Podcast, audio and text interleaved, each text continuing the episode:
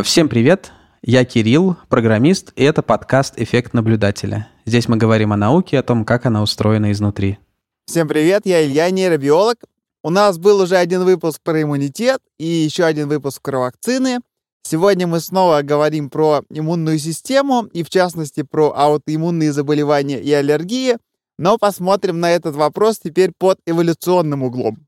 А говорить про эволюционную иммунологию мы будем с Боязитом Юнусбаевым, доцентром Центра геномики, эволюции и медицины Университета Тарту в Эстонии.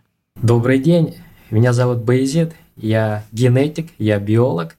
Да, давайте в качестве вступления теоретического немного объясним вообще, что такое аутоиммунные заболевания вообще и аллергии в частности, как они возникают и какой, собственно, механизм, что такое аллергия, если так по-простому объяснять. Если попробовать объяснить, как говорят, с помощью картошек, да, получается так, что ну, у нас встроены такие механизмы в организме, они эволюционно настроены для того, чтобы, а, справиться с патогенными бактериями, это клетки специальные есть, они также вырабатывают а, антитела, и, ну, они делятся там на три такие категории. Там первое, это нам надо справиться с теми бактериями, когда вот они проникли, они еще просто вот где-то в ткани находятся, но они не проникли внутрь клетки.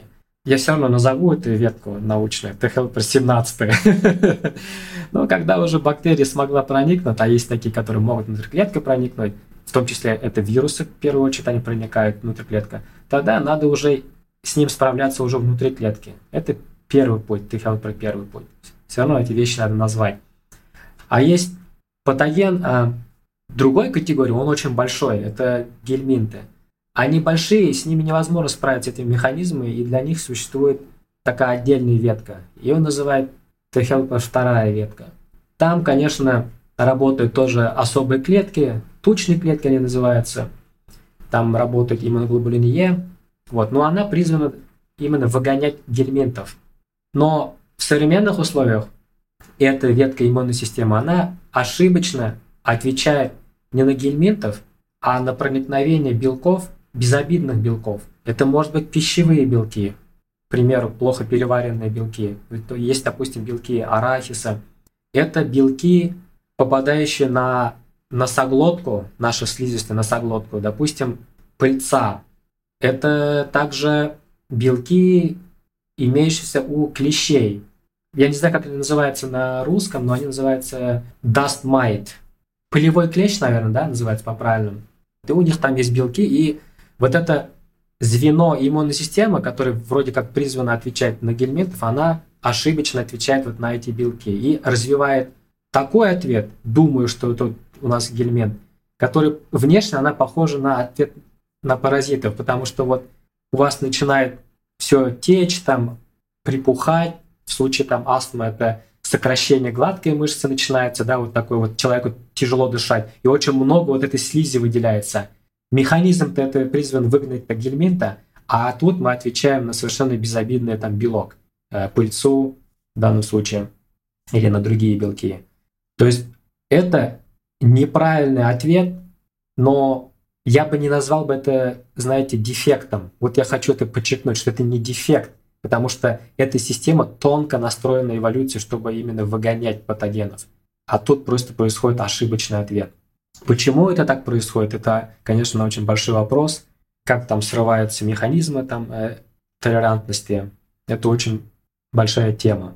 Я так понимаю, что мы не всегда можем сказать, да, почему это происходит. Мы, знаете, можем как вот в темноте видеть там отдельные такие э, участки всего механизма, например, там человек перенес там RSV, это вирусная инфекция, а потом вдруг у него начинается аллергическая реакция на безобидные белки.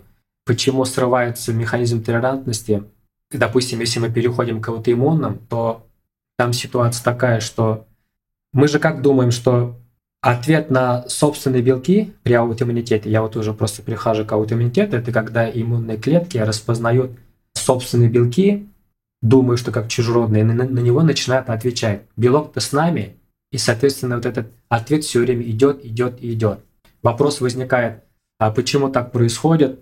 Я хочу начать с того, что способность распознавать свои белки, она есть у всех.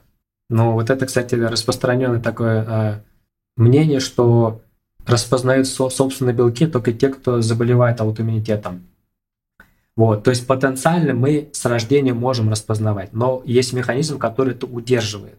Вот, то есть что-то должно спровоцировать, чтобы этот механизм удерживания толерантности сорвался. То есть, простите, я перефразирую, потому что для меня это новая информация. Получается, что когда у нас есть какое-то аутоиммунное заболевание, проблема не в том, что наш иммунитет вдруг начал атаковать, а то, что его всю жизнь сдерживали, чтобы не атаковать, типа, наши белки. И что-то происходит, и он начинает атаковать. То есть, по сути, все время идет сдерживание нашего иммунитета. Не то, что он знает, что вот это не надо трогать. Тут история такая, механизм такой, что мы-то просто думаем, что есть свое чужое, да, и что вроде как мы там свою не должны распознавать. Но вот так селекция, есть такой процесс, когда мы, наша иммунная система, она убивает те клетки, которые распознают свое. Мы так думали. Это происходит абсолютно там четко. Но оказывается, что просачивается определенная популяция, которая все-таки свое распознают. Это все с рождения. Ты можешь это распознавать, но они удерживаются. Не то, чтобы иммунная система удерживается, а есть механизм поддержания этой толерантности. Там регуляторные клетки есть, есть цитокиновое окружение, вот специально такое как бы среда, да. Это все удерживает ответ. И считается, что этот срыв как он происходит, это, конечно, многоэтапно, но один из таких толчков, да, который срывает, это инфекция. Причем не какая-либо там инфекция. Вот при каждом заболевании отдельный патоген. Давайте я назову такие примеры. Вот свежая работа в Science, касающаяся, допустим, склероза. Люди перенесли инфекцию Эпштейн-Бар вируса, ну, она так часто встречается, и потом у них позже развивается склероз. Если у человека есть предрасположенность генетическая. При псориазе это считается стрептокок пиогенез группа А. То есть человек перенес стрептококковую инфекцию, или она у него хронически присутствует, там миндалина, да, и как бы она вызывает воспаление. Во время этого воспаления она срывает, видимо, этот механизм толерантности. Как это может происходить? Ну, допустим, есть клетки, которые могут распознавать чужое и свое, для них нужны сигналы именно воспаления, которые говорят о том, что есть опасность. А сигналом опасности это является проникновение бактерии и его частиц. Тогда уже все звенья иммунной системы начинают вырабатывать рецепторы, дополнительные факторы, говорящие о том, что сигнал опасности есть. И уже эти клетки, которые вроде как свое узнавали, но они сдерживались, они уже под сигналами опасности могут начать реагировать на свое. Это один момент. То есть надо так понимать, что это реально все сложно. Я сейчас постараюсь еще другой механизм сказать, э, почему так все происходит. Почему я сказал, что вот есть определенные патогены, которые э, срывают толерантность к определенным аутоиммунным заболеваниям. Оказалось, что в случае, допустим, псориаза стрептокок имеет белки, которые как будто бы похожи, мимикрируют с белками кожи иммунный ответ может начаться на белки стрептокока, но они, может, кросс, так, как сказать, реагируют со своими белками. Там есть мимикрия, они похожи. И раз наклонность у этого больного уже она была, вот реагировать на свой белок, это все срывается и начинает, видимо, все это развиваться. Но это как бы гипотеза такая, мимикрия. Я про рассеянный склероз причем слышал про похожий механизм, что тоже какие-то там есть белки похожие, которые вот запускают, что иммунитет распознает патоген, а потом свои какие-то белки, они похожи на то, что уже распознал иммунитет, и это такой вот механизм вот запуска аутоиммунитета. Да, и такой же механизм и при миокардите, там тоже стрептокок, и также он похож на белки сердечной ткани. Может быть, еще добавлю в том смысле, что я что-то там чуть-чуть изучал, ну, связанное с весенней аллергией. Я так понимаю, что есть ряд аллергий, которые как бы пытаются как-то излечить, просто уменьшить э, вот этот ответ э, иммунитета и потихонечку вводить аллерген, и как бы организм привыкает. А с какими-то аллергиями так нельзя сделать. Они как бы так, так не получается. И получается, они совсем разные, что ли, не знаю, по разные меха- механизмы вот этого иммунного ответа. Тут, наверное, мог бы аллерголог подробнее сказать про то, что аллергии, они там бывают разные, там иммуноглобулин Е, вызванные там иммуноглобулин G, там есть там hypersensitivity of delay там механизма. И я бы, знаете, вот все-таки повернул в сторону того, откуда мы копаем, и как, допустим, мы понимаем, да, ну, с точки зрения генетики, мы исходили из того, что иммунная система, все три ветки, о которых я сказал в начале, тысячами лет все-таки настраивались на то, чтобы мы эффективно отвечали. Но тут очень важно подчеркнуть тот факт, что эффективно это измеряется в биологии тем, что ты должен выжить до половозрелого возраста, да, ну то есть и передать гены, то есть оставить потомство. И мы понимаем это как патология, а на самом деле эволюционно все вот эти разные звенья настраивались так, чтобы мы были, допустим, максимально чувствительными там, или там сильно отвечали на каких-то звеньях, да. Получается, что главная задача, чтобы ты дожил до 20 лет там, или 25, дал потомство, и, а дальше вот эта иммунная система, которая настроена так, э, скажем так, давайте для упрощения, может быть, как-то агрессивно, да, вот так слишком чувствительно настроена, дальше что она будет с вами делать, это уже не столько важно, потому что человек в среднем, ну, в древности жил, жил до 45. И вот то, что там вас начинает беспокоить там какие-то покраснения, там у вас развивается там псориаз и так далее, это уже, знаете, это не так важно. Вы, главное, передали гены. И тогда, с точки зрения эволюции, это такая гипотеза называется «заплати потом».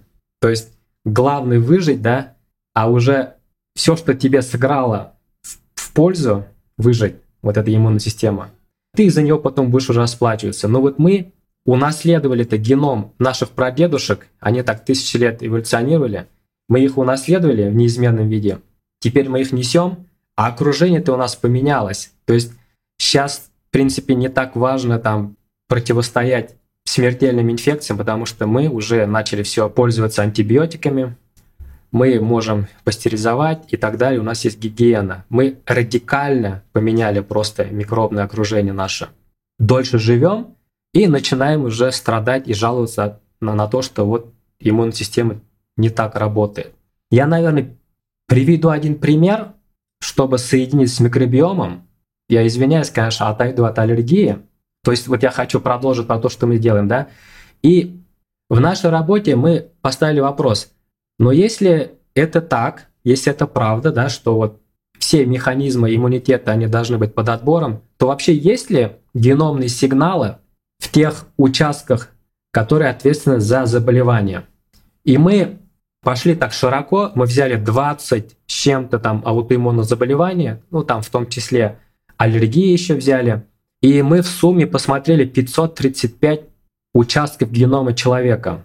То есть это суммарно все пока что известные локусы генома человека, связанные с разными аутоиммунными заболеваниями. И мы сделали реконструкции эволюционные, посмотрели, а есть ли там сигналы адаптации. И что мы нашли? Но дело в том, что мы тут не являемся первопроходцами. До нас показывали, что где-то 5% там, или при разных заболеваниях там 1-2 там локуса, где-то там пересекаются с такими сигналами адаптации. Но в нашем случае мы взяли данные биобанка, у нас очень хорошие данные, плюс еще у нас очень э, современные алгоритмы, они очень чувствительны, и мы смогли детектировать очень слабые сигналы адаптации. И в сумме нам удалось показать, что 30% локусов геномных, связанных с аутоиммунными заболеваниями, они были под действием позитивного естественного отбора. Я это подчеркиваю, позитивного. Получается, что они преимущественно сохранялись из поколения в поколение. То есть они несли какую-то положительную функцию.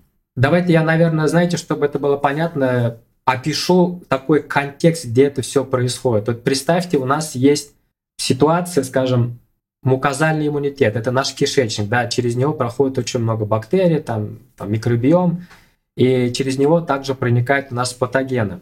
Так вот, под эпителием в системе мукозального иммунитета там сконцентрированы разные иммунные клетки, в том числе регуляторные. Вот на его поверхности вот этот белок под позитивным отбором, он экспрессируется. И этот белок, с одной стороны, приводит к заболеванию, да, вот сегодня, тиреидита, но с другой стороны, он был под позитивным отбором. Он увеличивает количество вот этих рецепторов, а этот рецептор детектирует не что иное, как секреторный иммуноглобулин А. Теперь расшифровываю. Это означает, что это является детектором проникновения бактерий под слизистую. с точки зрения эволюции это было полезно, чтобы быстренько там задетектировать проникновение патогена и начать иммунный ответ. Потому что когда происходит связывание этого рецептора SRL3, он называется с секретором глобулин А, он отпускает контроль и начинается клеточный ответ. То есть мы отвечаем патогену. И это помогает выжить, да? Эволюционно это, видимо, помогало нам выжить. А теперь оборотная сторона, вот посмотрите, да, то есть вот эволюционно это было полезно, нам было полезно детектировать быстрее и быть более чувствительным. Представьте, это как сигнализация, да, она такая чувствительная на, на любой хлопок. Но в современных условиях мы начали там, допустим, питаться уже там, у нас по-другому, у нас крахмалов много, мы там много сладкого едим, мы вызываем дисбиоз, это нарушает там, в принципе, и алкоголь пьем, там, и это нарушает проницаемость кишечника, и у нас наши нормальные комменсалы тоже могут проникать уже через клеточную стенку кишечника. И тогда эта же система их будет более охотно распознавать, и мы будем более склонны да, вызывать воспаление вот, в кишечнике. У нас, получается, человек предназначен как бы про одно, да, а сейчас окружение другое. Есть там два спектра решения этой проблемы, и некоторые уходят сильно там в каждый из этих спектров, типа давайте питаться как там э, древние люди, да, чтобы быть, э, значит, как наш организм. Но с другой стороны, может быть, это не совсем всегда рационально так делать. Тоже там сырое мясо есть или еще что-то. Нашему организму, конечно, здорово, все это вроде как умеет какие-то из этих вещей делать, но может не стоит. Риски тоже большие. С другой стороны, тоже как совсем э, наш организм подстраивать под текущее, да, а что будет завтра, тоже непонятно. Тут как-то все-таки довольно долго это настраивалось. Что происходит-то, да? То есть вот она система, она так все передалась от бабушек, дедушек у нам. Но теперь мы питаемся так, там нарушаем слизистые, у нас там бактерии, бывает, что там они начинают там расти без контакта, ну, сибр там есть такое явление, да, и наша иммунная система реагирует по-старому, вызывает воспаление. Здесь мы переходим к вопросу, ну а как тогда питаться так, чтобы не провоцировать, да? И я, в принципе, когда говорил про эту статью, ну, в принципе, мы писали научно-популярные заметки, я как раз подчеркивал то, что мы вроде как сейчас раскопали, да, вот эти механизмы адаптивные, а занимаемся при лечении тем, чтобы иммунную систему блокировать. Но это не решение. А не лучше ли обратить внимание на то, чтобы нам просто снизить и как-то скорректировать взаимодействие наше с микробным окружением. Вот тут мы подходим, конечно, вот к микробиому, дисбиозам. А дисбиозы, между прочим, очень часто встречаются при аутоиммунных заболеваниях. Я бы там даже немножко, наверное, такой личной истории добавил. Там, дело в том, что я болею псориазом и много лет тоже корректировал диету. И, в принципе, это мне здорово помогло симптомы снизить. Да, я еще раз тогда резюмирую, что это проблема в очень многих, наверное, про заболеваниях человека, что наша эволюция человеческая, она сильно отстает от э, изменений, которые происходят как бы не биологическим путем, а социальным, что мы эволюционировали там миллионы лет, а потом за последние несколько тысяч лет наше общество настолько радикальным образом изменилось, что, конечно, все наше биологическое устройство, оно осталось далеко позади. Поэтому действительно наш иммунитет эволюционировал долго-долго, чтобы мы выживали в опасной и недружелюбной среде, а потом мы сначала научились э, там жить в каких-то нормальных жилищах, придумали водопровод с питьевой водой, а потом еще изобрели антибиотики — и наш иммунитет остался вообще совсем где-то далеко-далеко. И оборотная сторона, как вот эта вот гипотеза «заплати потом», она и проявляется в аутоиммунных заболеваниях. И мне кажется, что если посмотреть на эпидемиологические данные, то там будет явный рост аутоиммунных заболеваний, даже, мне кажется, в течение 20 века. Есть такое, наблюдается рост как и аллергических, так и аутоиммунных заболеваний в последнее время. То есть можно сказать, что даже, наверное, последние десятилетия, да, так можно сказать. То есть очень быстро идет рост. Мы еще раз там, ну, повторим, да, генетика это осталась от прадедушек, она все равно неизменная. Это вот генофонд, она передается, как она есть. А поменяли-то мы резко эту среду, поэтому и популярна вот эта мысль. Я думаю, что это будет верно сказать, что где-то половина всего того, что приводит к аутоиммунитету, к аллергии, это все-таки наша окружающая среда и наше вот микробное окружение, как мы питаемся. Поэтому это действительно связано с тем, как мы радикально поменяли наше окружение. Просто вот мы вроде как сидим, да, мы одеты также и так далее. Нам кажется, что мы ничего радикально не поменяли, а когда я говорю радикально, я говорю о том, что мы поменяли именно вот этот невидимый микробный мир радикально. Ну, кстати, про микробиом-то э, много выходит сравнительных исследований, когда люди анализируют микробиом у отдаленных частях Африки или там Юго-Восточной Азии, где люди живут в таком приближенном к древнему формате и режим питания у них. Ну вот всякие племена охотников-собирателей, у которых диета и вообще образ жизни похож на то, что, что было как бы мейнстримом тысячелетия назад. И там, конечно, ну, много, я, я просто так как это мне близко знаю, что там много работы про микробиом, и интересно, изучает ли у них, допустим, эпидемиологию и какую-то физиологию аутоиммунных заболеваний. Действительно ли у тех людей, которые сейчас в 21 веке живут в таком условиях, приближенных к тому, что было в какие-то доисторические времена, действительно ли у них меньше аутоиммунных заболеваний, у них, наверное, продолжительность жизни меньше. В этом смысле, потому что мы, у нас сегодня такой параллельный разговор про аллергии и про аутоиммунные другие заболевания, не аллергические, потому что многие же аутоиммунные заболевания как раз в концепции вот этой «заплати потом», они развиваются, наоборот, в старости, типа там ревматоидный артрит, рассеянный склероз, это болезни, ну там, если не старости, то такого уже более отдаленного возраста. Интересно, конечно, действительно ли, просто так как в древности люди просто не доживали до возраста ревматоидного артрита и рассеянного склероза, интересно, воспроизводится ли эта картина сейчас вот у каких-то таких племен с более примитивным устройством. Интересно по поводу вот генетики, если вы вот эволюционной этой природой занимаетесь, есть ли какие-то данные про генетические различия вот у каких-то таких отдаленных групп людей?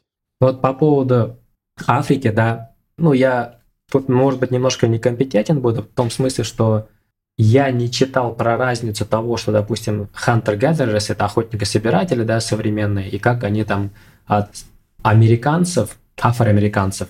Но я просто знаю, что так отдаленно картина такая, что про микробиом исследования я там не знаю, на самом деле.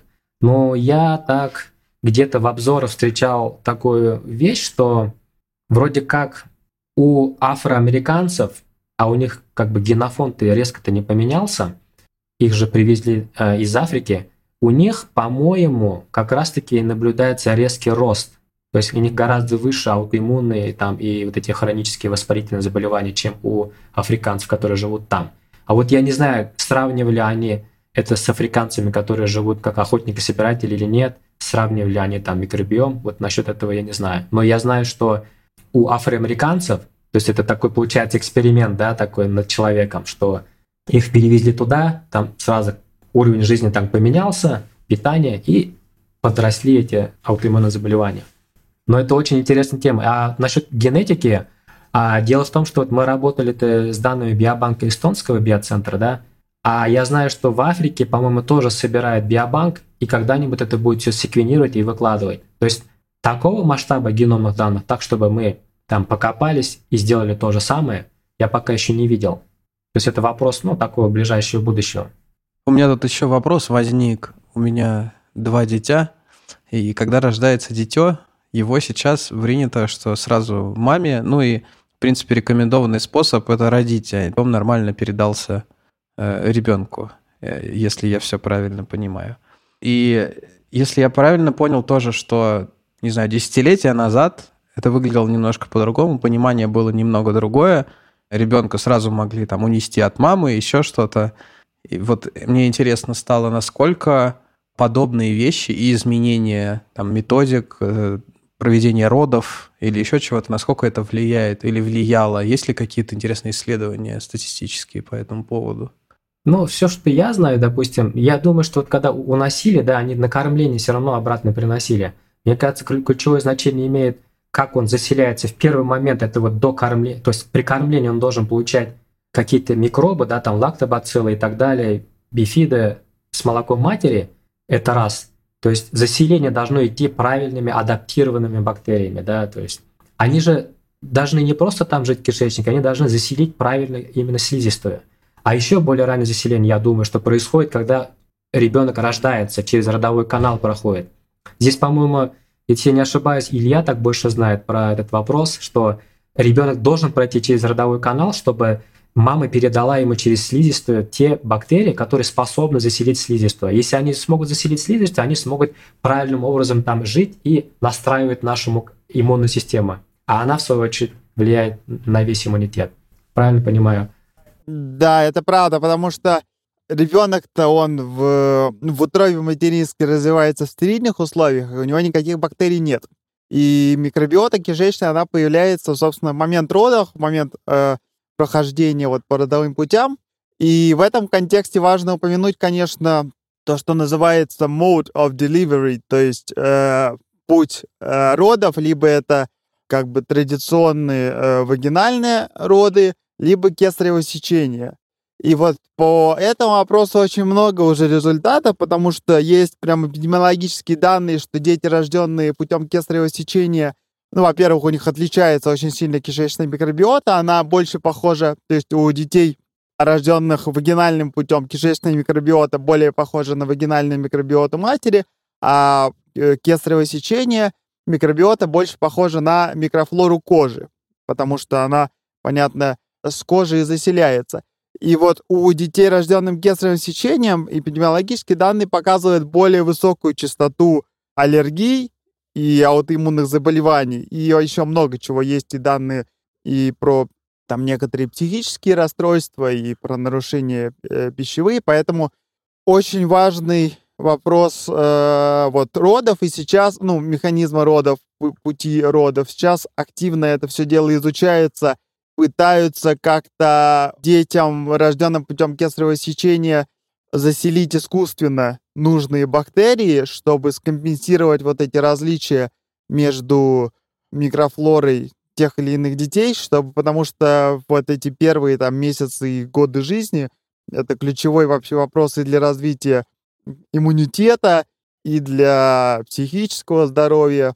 Поэтому, да, это важно. Касательно, я просто, когда у меня была лекция вот про пищевую психиатрию, которой я занимаюсь, и я, когда к ней готовился, я искал вопрос про, вот, про грудное вскармливание, и по, по этому делу я не нашел про связь психических заболеваний, видимо, пока мало данных. Но материнское молоко, оно точно влияет на микрофлору кишечную ребенка. Вот, я просто более фокусировался на психических расстройствах, но касательно там гастроэнтерологического здоровья и, возможно, даже пищевых аллергий, тут, возможно, каких-то больше данных, они, ну, выглядят более такими очевидными. Правильное заселение — это такой ключевой момент, да. А дальше-то ведь у нас появляется пространство, вот я к вопросу того, что, ну, в чем интересно, может быть, отличие, да, современных семей — я бы все-таки вот вернулся к этому моменту, что мы меня, меняем радикально микробное окружение, но мы способны еще их менять очень радикально, потому что вот ребенок родился, окей, он там родился нормально, слизистый все нормально заселилось, но у нас в руках есть мощные инструменты, которых не было у наших прадедушек. Мы можем шоколадками и там какими-то там картошками, да, высококрахмалистыми продуктами просто закармливать ребенка и, грубо говоря, побить ту микрофлору, которая была уже. Там, скажем, кандида разовьется, да, из- из-за такого избытка сахаров. И, а кандида, она довольно-таки агрессивная. И, в принципе, наша своя-то нормальная микрофлора может пострадать. Мы уже после рождения делаем столько всего, чтобы испортить жизнь нашим нормальным бактериям. И это все коррелирует, кстати, с аллергиями тоже стоит такому ребенку там убрать или чуть-чуть снизить там потребление сахаров, там, да, вот чуть поменьше там, там шоколадки кушать, скорректировать питание, то, как правило, вот эти все диатезы, все аллергические проявления, они начинают ослабевать. Но если это все делается правильно, под руководством, конечно, там аллерголога, врача, диетолога и так далее. Так, а возвращаясь к главной нашей теме, мы сегодня все-таки под эволюционным углом на все это стараемся смотреть. И если к вот этим всем делам с кишечной микробиотой, там тоже есть какие-то эволюционные, может быть, можно проследить изменения от более древних времен, как это все менялось, какие-то эволюционные, э, генетические следы эволюционных преобразований, в смысле вот кишечной микробиоты, может быть, ее связи с иммунитетом у нас есть такие данные? Ну, вот в таком разрезе, да, если я так правильно понимаю, как э, микробиота, что ли, менялась исторически, э, скажем? Ну, микробиота и как, может быть, и она участвовала в, в, в эволюционных преобразованиях и сама в двустороннем таком режиме. Ну, это, конечно, вот лично мое мнение, да, что именно вот когда мы говорим про иммунитет, про защиту и адаптацию, мы как-то абстрактно думаем, где это происходит. Но я считаю, что эта адаптация, она происходила именно преимущественно э, в среде мукозального иммунитета, потому что мукозальный иммунитет – это вот наш э, легкий, да, и вот этот кишечник – это же основной портал, через который смертельные патогены проникали. То есть большая смертность раньше была как раз от легочных и кишечных инфекций. Да? Соответственно, основным порталом, где происходила такая борьба, а значит и адаптация, это был а, слизистый иммунитет или мукозальный иммунитет человека. А проблема в том, что иммунология-то она изучается как? Мы из вены берем кровь, ну, большинство экспериментов, да, это циркулирующие клетки. А поставить эксперименты, вот вычленив там, скажем, кишечник у человека, это же невозможно, таких работ, мне кажется, вообще мало или нет. Поэтому, мне кажется, вот такие механизмы мы меньше понимаем по поводу мукозального иммунитета именно человека. Про мышей-то мы много знаем, поэтому мне вот трудно ответить. Но чисто с точки зрения теории, да, генетики, эволюции, справедливо будет сказать, что именно в мукозальном иммунитете эти механизмы должны быть сконцентрированы. И это большой вопрос. И мне было бы интересно это заняться изучением этого вопроса. Но тут нужна коллаборация микробиологов и иммунологов. А я генетик. Я бы мог бы добавить как бы свои компетенции в этот вопрос. Вот еще какой вопрос я хотел затронуть, который, ну, лично для меня является одним из моих таких главных научных интересов. Это вопрос половых различий. Я потому что много читаю про то, почему женщины там, в два раза чаще страдают депрессией, а у мужчин, наоборот, там в 3-4 раза выше частота шизофрении, расстройства аутистического спектра, СДВГ. И там очень большой вклад играет именно различия в иммунной системе. Есть вот такая теория, что у женщин иммунная система более такая активная и агрессивная, потому что в ходе эволюции у них была выше цена за плохую иммунную систему, потому что они должны оберегать сначала плод, потом ребенка в момент грудного вскармливания, и как-то у них более, более строгий был эволюционный отбор, и это теперь, опять возвращаясь к этому всему концепции «заплати потом», выливается в то, что у них более высокая частота аутоиммунных заболеваний. Я опять хотел спросить в контексте, вот вы как генетик, какие-то генетические следы вот этого вот половых различий, тоже мы уже можем что-то сказать про это? Это очень интересный вопрос. В нашей работе мы смотрели аутосомы, это те, что это не касается X-хромосомы, да, женские. Давайте скажу так, что отличие, да, вот или склонность к аутоиммунным, или склонность там, к каким-то воспалительным заболеваниям у женщин, да, она выше. Там есть ветка такая гипотеза, что это также влияет гормоны, это тоже правда, там это все как бы обосновано, это изучается, но есть еще и там другая ветка, которая говорит о том, что все-таки что-то должно быть в X-хромосоме, то есть эволюционно обусловлено. Как бы Илья, в принципе, уже раскрыл, почему это так может быть. Действительно оказалось, что гены иммунной системы есть у нас ну, это понятно, что они есть на X-хромосоме, но тут выяснилась такая штука, что а в норме ведь у нас, допустим, у мужчин это одна X-хромосома, да, там, а у женщины две. То есть, получается, у женщины как бы двойная доза будет этих иммунных клеток, понимаете, да? То есть, вот. Действительно, женщина, ее выживание на более критично, и поэтому наличие вот этой двойной дозы э, генов, вовлеченных в иммунную систему X-хромосома, она и вносит, скорее всего, вклад в большую предрасположенность к аутоиммунитету. тут еще хочу добавить, что иногда вот эта двойная доза да, генов в их хромосоме, только у женщин есть такая двойная доза, она все-таки корректируется тем, что все-таки одна копия отключается. Но касательно иммунных, клет, э, иммунных генов, вот эти копии, две копии, они не отключаются, преимущественно не отключаются. Поэтому получается в чистом виде женщина имеет чуть больше, там, двойной набор определенных иммунных генов. И это эволюционно реально обусловлено, потому что, ну, ей надо выжить. Но мужчина там, ну, я сейчас, конечно, так грубо скажу, гены свои передал и умер, ну и черт с ним, да, а женщина должна выходить ребенка и дать жизнь. Ну да, у нас же получается важно, рождается младенец, и он еще не способен там себя от тигра защитить еще там годы. Я, может, э, такой немножко в сторону. Илья, поправь, если я здесь неправильно что-то говорю, но для меня это тоже было интересно, что есть исследование о том, что в семье, где много мальчиков, вероятность того, что э, мальчик родится с другой ориентацией, э, выше, чем он дальше как бы. Поскольку когда мама беременна мальчиками, некоторые белки подавляются иммунитетом мамы, и как бы они распознаются все лучше и лучше. То есть получается, что маме нужно как бы подавать плод, что, конечно, для, для меня звучало как, как такое, да, сильное, сильное отличие мужчины и женщины, скажем так. Ну, это вообще распространенная э, тема касательно мужских и женских плодов понятно, что мужской плод, он будет чуть более чужероден для, для матери, чем женский, поэтому там тоже развивается какой-то ответ иммунный у матери. Я не уверен, но мне казалось, я что-то такое слышал, что и, возможно, то ли провод конфликт групп крови или резус-фактора, что это накапливается, как бы, эти иммунные, иммунные реакции, поэтому вроде как есть такое дело, что это может зависеть от количества, да, мужских или женских беременностей матери.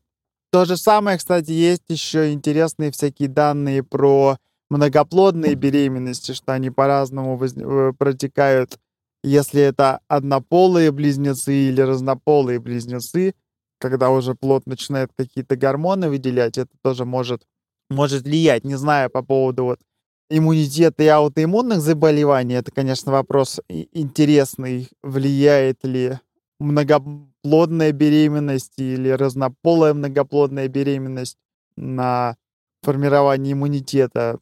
Не знаю, но было бы интересно, конечно, про это узнать. А вот другой тогда вопрос тоже опять у меня возник. Мы поговорили про микробиом, но получается мы наследуем же не только конкретную генетическую информацию от папы и мамы, мы наследуем микробиом от мамы тоже во многом. И получается, что то, как там мама питается, то, то, что мама ест, то, как она заботится о своем микробиоме, напрямую влияет как бы дальше по цепи. Не знаю, здесь, мне кажется, нет вопроса, просто э, я задумался об этом, что ну, как бы две ветки генетической информации передается, да, э, ген микробиома такой общий и генетическая информация, да, и культура питания тоже, да.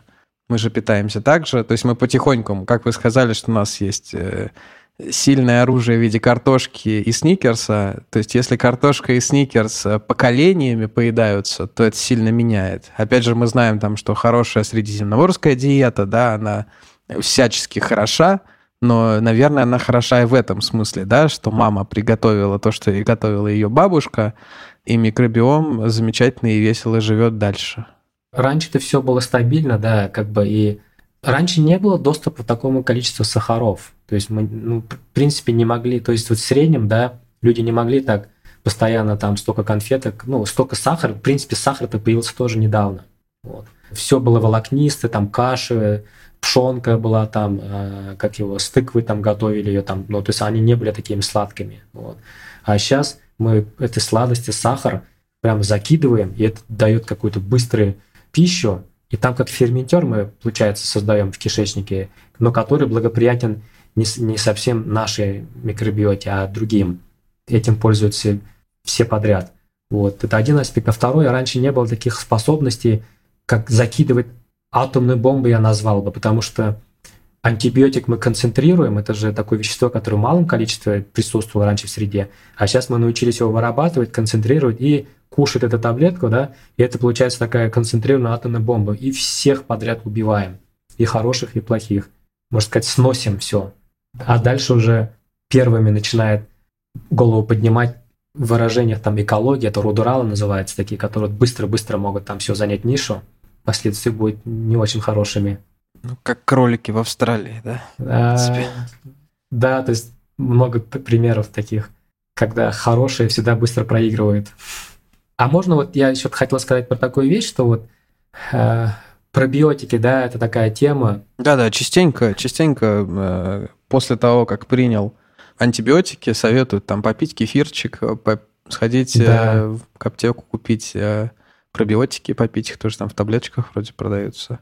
Я с этим сталкивался, потому что я, ну, можно сказать, по глупости лечил хеликобактер антибиотиками, у меня там вызвал такой дисбиоз, и не смог потом поправить быстро микрофлору с пробиотиками. Разные пробовал.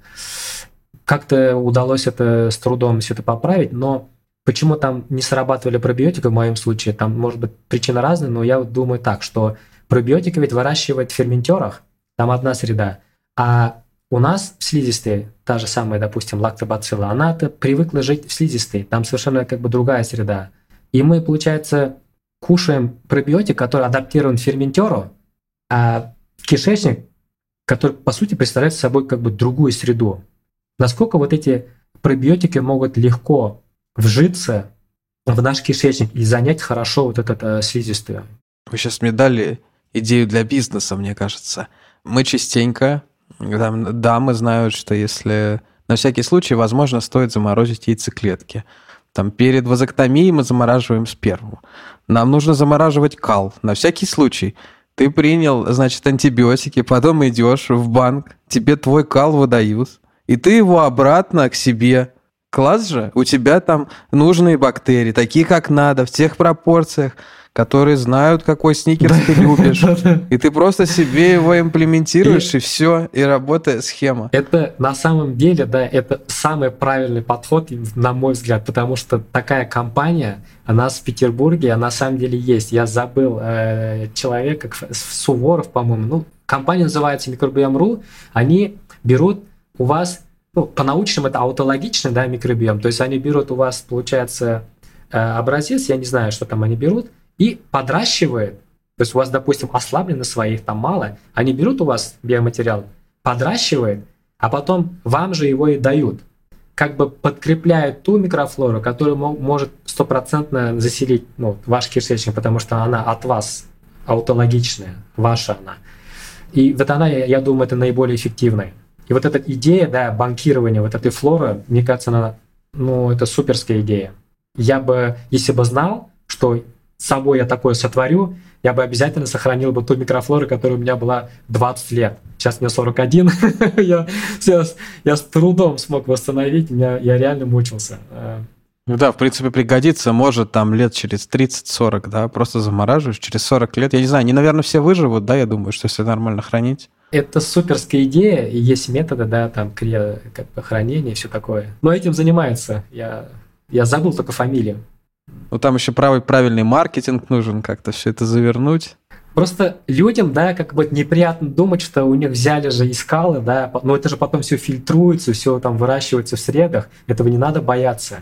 На это идут только люди, у которые отчаянно, у них там какая-то инфекция страшная, вот этот и им надо... Пластразиальная. Да, да, да, да. Вот только они решаются там в отчаянии. А в норме надо, мне кажется, по крайней мере, привить такую идею, что это очень хорошая идея. Вам сохранит ту микрофлору, которая у вас была, когда вы были молодыми, все было хорошо, до того, как вы приняли антибиотик. А я вот еще хотел в каком разрезе посмотреть. У вас, если посмотреть на ваши публикации, много очень у вас работ про сравнение разных популяций генетических разных народов. Была давно статья про э, евреев а, Ашкенази и там про многие разные другие народы. В контексте нашего разговора э, есть у нас что-нибудь, вот если скрестить эти две темы, какие-нибудь региональные различия именно иммунитета, аллергий, если наложить эпидемиологические данные на данные вот этой популяционной генетики, есть у нас что-нибудь такое? Мы упоминали про вот африканские народы и афроамериканское население. Что-то такое еще, может быть, внутри Евразии какие-то различия генетические? Смотрите, я как бы, да, занимался 12-13 лет э, расселением человека. Мы изучали там и сибирские народы, всю Евразию, и э, диаспоры, еврейские диаспоры, да, э, первыми показали с помощью генома, откуда они примерно могли все э, расселиться. Но это были сугубо такие, э, как вам сказать, этногеномные или, как это называется, археогенетические работы. Тогда я об этом еще не думал, но у меня в голове такая сформировалась картина, что люди живут в одном месте долго, ну, допустим, вот э, сибирские народы, да, там азиатские жили в одной среде, а потом они делают огромные переселения и ну, доходят там до каких-то там других мест, там, где другая среда, и вот эта картина, несоответствие того, где они эволюционировали и куда они переселились, она у меня в голове все, время крутилась.